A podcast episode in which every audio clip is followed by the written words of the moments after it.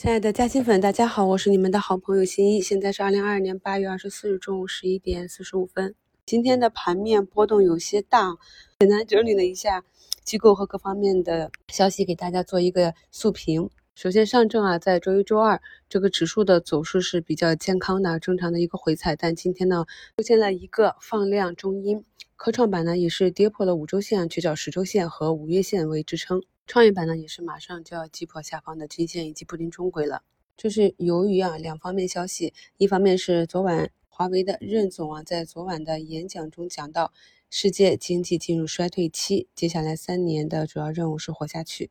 全文喊话华为要活下来。华为因改变思路和经营方针，从追求规模转向追求利润和现金流，保证度过未来三年的危机。这被市场。认作的是利空之一。另一个利空是八月二十四日是乌克兰的独立日啊。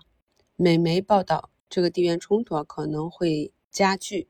我们都知道，金融市场最怕的就是这种军事上的冲突。因为八月二十四日是乌克兰国庆节，所以大资金担心啊，俄会有所行动。但是这条逻辑啊本身也并不硬，具体的影响呢，明天早晨就会知道结果。这是引发今天市场基本上有一个小股在级别下跌的原因。上证这边，我们之前指数都是围绕着三二五零做的一个震荡支撑啊。那么接下来往下整数关口啊是一个强支撑，三二五零到三二零零以及三二零零到三幺五零。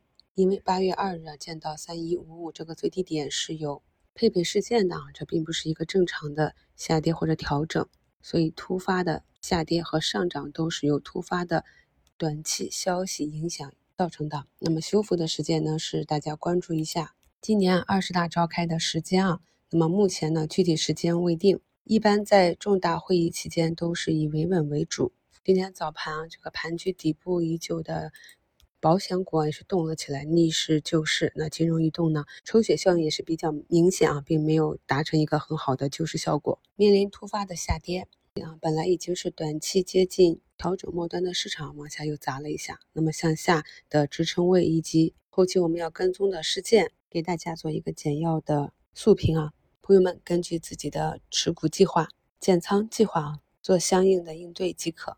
我们之前几个月探讨的未来的比较有成长空间的板块，以及进入底部区的板块，大方向不变啊。可以看到今天盘面上，像前期整理比较久的医美啊、医疗啊，上午还是比较顽强，很多都是红盘。这就是那一个规律？涨多了跌，跌多了涨。我们在做投资的时候，一定要客观理性。一定不要有幻想，也不要被市场的情绪带离了自己原有的投资计划。